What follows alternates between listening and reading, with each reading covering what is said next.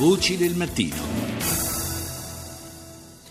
Il web ormai da tempo è diventato terra, eh, terra, virtuale naturalmente di nessuno, dove pullulano ladri, truffatori, terroristi, disinformatori, pedofili, pirati e criminali d'ogni tipo, accanto naturalmente a tutte quelle attività eh, utili che, eh, alle quali attingiamo tutti i giorni e i servizi utili ai quali attingiamo tutti i giorni noi utenti di Internet. Nell'ultimo anno la strategia mediatica messa in campo dalle organizzazioni terroristiche di matrice religiosa islamista ha indotto la polizia postale italiana a effettuare un costante monitoraggio della rete per individuare forme di proselitismo e segnali precoci di radicalizzazione online. Stefano Mele, avvocato, direttore dell'Osservatorio sul cyberterrorismo e sulla cyberintelligence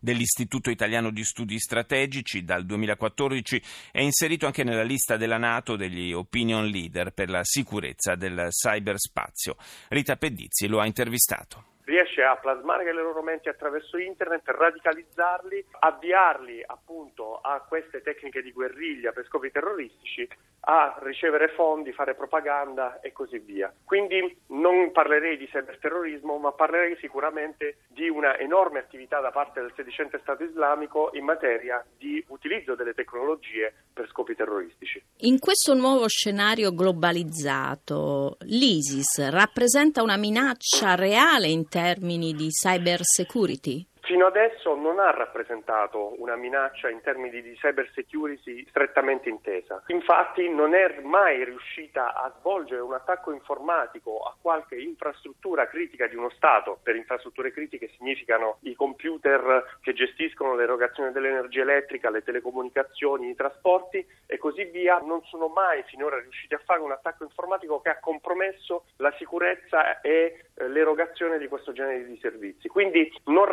rappresentano sotto questo punto di vista una vera minaccia in materia di cyber security. Sicuramente sono una minaccia per le attività che poi svolgono nel mondo reale, fra virgolette, con i loro attentati e sappiamo che questo è possibile grazie alle attività che vengono svolte attraverso internet e quindi l'attività di propaganda, di reclutamento, di manipolazione delle menti e di fundraising, quindi di raccolta fondi e allora in quest'ottica sicuramente è molto rilevante la loro attività ed è molto importante andare a controllare effettivamente anche su internet che cosa viene fatto e che cosa no. Ma qualora le minacce dovessero concretizzarsi, crede che gli Stati europei sarebbero pronti? Gli Stati europei si stanno organizzando già da molto tempo in realtà e stanno dispiegando una enorme forza sul campo anche nel cyberspazio e quindi sappiamo ad esempio che a livello europeo l'EC3 che è lo European Cybercrime Center dell'Europol è totalmente focalizzato su contrastare il crimine informatico attraverso il cyberspazio e ovviamente non solo. L'Italia anche in questo caso ha creato delle strutture già da molti anni che in maniera molto efficace proteggono le nostre infrastrutture infrastrutture critiche dagli attacchi informatici, dagli attacchi cibernetici come li chiamiamo noi, ed è per esempio l'attività del CNIPIC che da anni svolge questo genere di attività in maniera molto molto efficace e sicuramente i nostri servizi di intelligence sono davvero molto molto attivi e molto molto attenti anche sul campo della cyber security e quindi anche nel dominio, come lo chiamiamo tecnicamente, del cyberspazio. La polizia postale ha monitorato 15.000 spazi, oltre 1.000 1.200 di questi sono riconducibili ad organizzazioni di matrice islamica. Fare propaganda, proselitismo manipolazione delle menti di questi giovani attraverso internet è il procedimento meno costoso, più efficace e di conseguenza direi ovvio, fra virgolette, che la maggior parte di queste attività vengano svolte prima di tutto su internet, anche se poi quando si va a ristudiare la storia di tutti questi attentatori non manca mai il contatto personale, fino a poco tempo fa almeno non mancava mai l'addestramento nelle nazioni come la Siria, quindi all'elemento virtuale anche l'elemento reale, ma dobbiamo sempre ricordarci che questi dati sono lo specchio di ciò che effettivamente è e di ciò che assolutamente deve essere, perché questi gruppi riescono con pochi sforzi economici a creare delle reti e delle connessioni e a fare propaganda a livello globale in qualsiasi momento senza spazi territoriali e come unica barriera hanno la lingua. Tant'è vero che i nuovi magazine dello Stato islamico non sono più magazine scritti in arabo e in inglese, ma ormai vengono